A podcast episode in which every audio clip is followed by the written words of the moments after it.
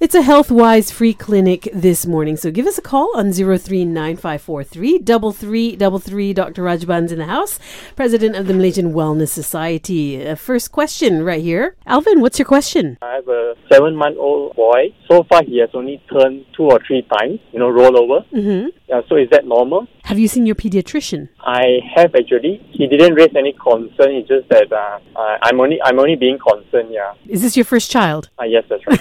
okay.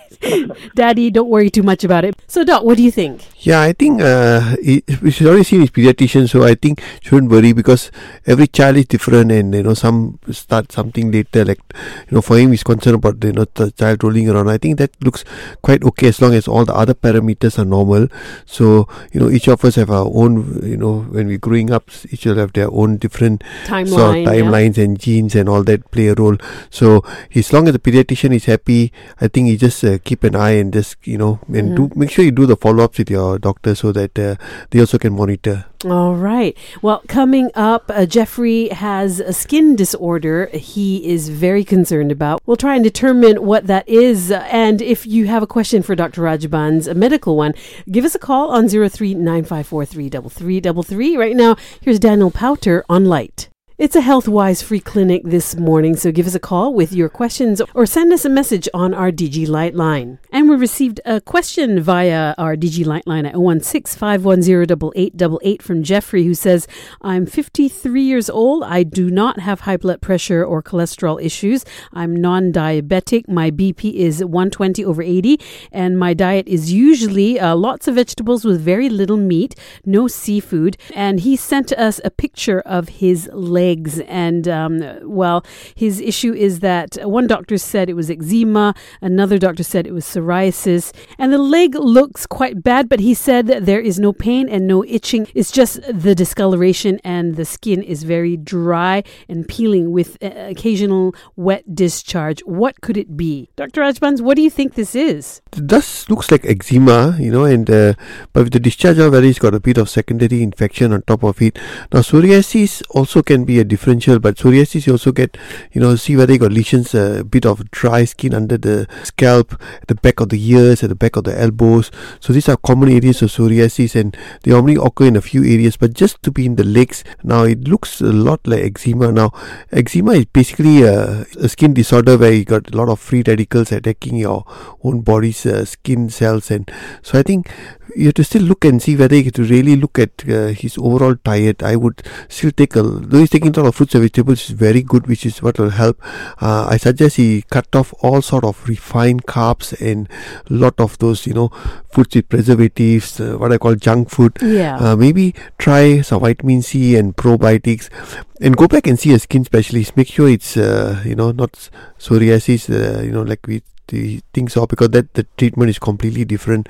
Uh, but I think you should try lifestyle, some supplements, and uh, get the correct diagnosis for his leg from a skin specialist. All right. Okay. And if you have any questions for the good doctor, it's 0395433333 or text our Digi Lite line at 016 510 Miss Fong is a CP patient with nerve pain. We'll address her questions next here on Lite. It's a HealthWise free clinic with Dr. Rajbans, president of the Malaysian Wellness Society. And we have another question via our Digi Lite line at 016 510 It reads uh, Hi, Dr. Rajbans. I am a CP patient, had multiple correction surgeries on both of my legs. Recently, I have nerve pain on the scar of my left foot. I've seen an orthopedic surgeon, but he said nothing much he can do to fix this problem. He recommends physiotherapy exercises. What is your opinion on this? This is from Miss Fong. Dr. Rajbans, I'm not uh, clear what a CP patient is. Is this cerebral palsy?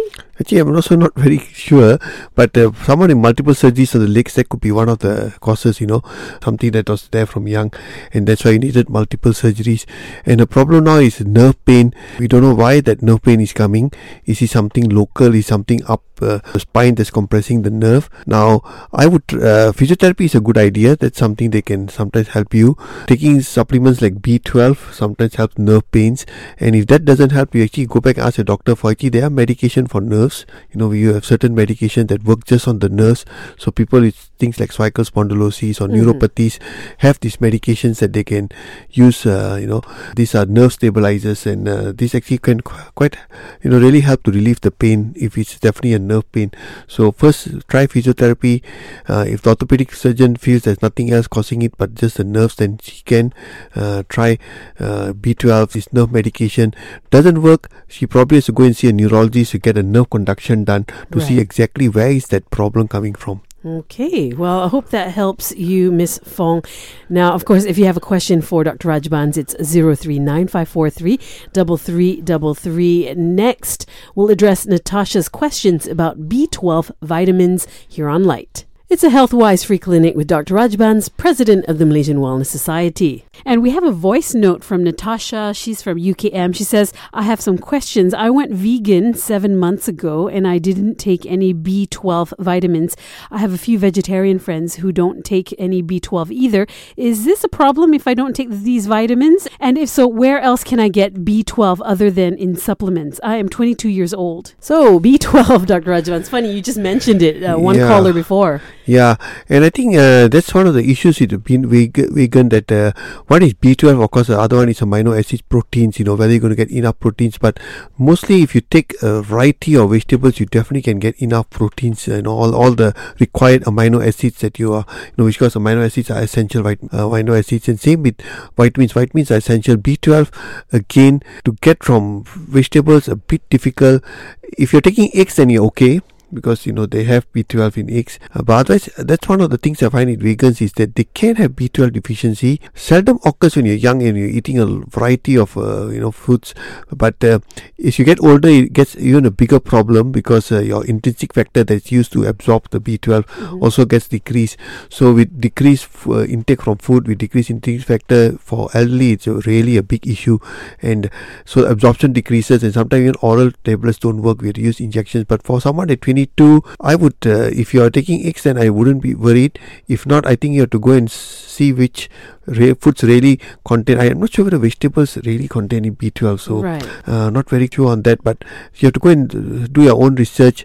And one of the things you can do is maybe since you're already on vegan for seven months, wait for a year and then just go and do a B12 level. Mm, You know, okay. it's not cost much. It's just a blood, test. test. You know, and see where's your B12 level. If your B12 level is low, then you might have to supplement. All right. Hope that answers your question, Natasha. It's a health-wise free clinic, and you can call us on 0395433333. Coming up, Paul has a question about yo-yo dieting and heart attacks. We'll address his question next here on Lite. It's a health-wise free clinic with Dr. Rajbans, president of the Malaysian Wellness Society. I'm a type 2 diabetic, and because of my diabetes, uh, I had a heart attack. At the time, my BMI said I was overweight, very close to obese. So now it's been quite a few years. I've had a few more weight increase and decrease and so on. So I'm I'm now trying to get everything under control. My current weight now is about 79 kilograms. Mm-hmm. My weight when I had the heart attack was about 89 kilograms. Right. Okay. So I'm wondering what I can do to go further because uh, I, I have this tendency that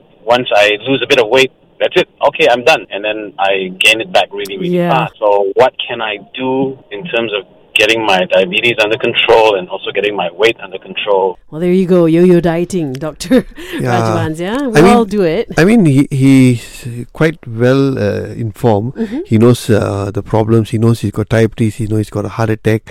So I think the issue here is more of a mental rather than a physical thing. You know, he knows. I'm sure he knows what he needs to do, uh, but it's whether he can maintain that because you know he he diets, gets loses weight, and then he just like stops. You know, because for me, I believe that when you change something to create a new habit you do it for 30 days mm-hmm. you know and then it becomes a habit and you maintain and whatever you're going to do whatever diet or exercise it must be something you're going to look for long term.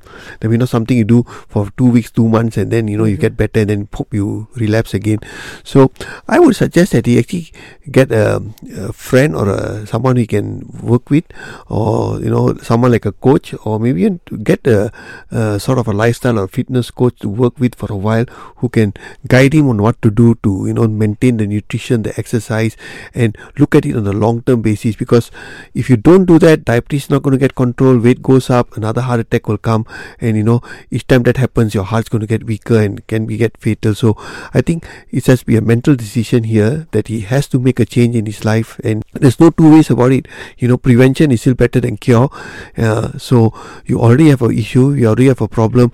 Get someone to help you and uh, maybe working with someone who can guide you towards a healthier lifestyle something to maintain a long term diet exercise plan that will help you lose weight control your diabetes and prevent another heart attack All right. Well, thank you so much uh, for your wise words this week, Dr. Rajbans. Any other thoughts for us? Uh, I think the last one was uh, interesting because I find a lot of people are in this uh, sort of dilemma where you know there are a lot of them are into metabolic diseases and it's not easy because you know with our busy schedules, our stress, the food so easily available, you know, our weather, you can be in at night, you can go out and have something in the you know 2 o'clock in the morning. So it's a challenge for people to stay healthy. That's why we are having a real epidemic of uh, diabetes and obesity. So I think it's again a mindset change that and I think you need to get support of people who are like minded who want to be healthy and then together maybe you can start a journey that will more towards wellness and prevention rather than fall into the sickness cycle. All right. Well, thank you so much, Dr. Rajbans. Thank you.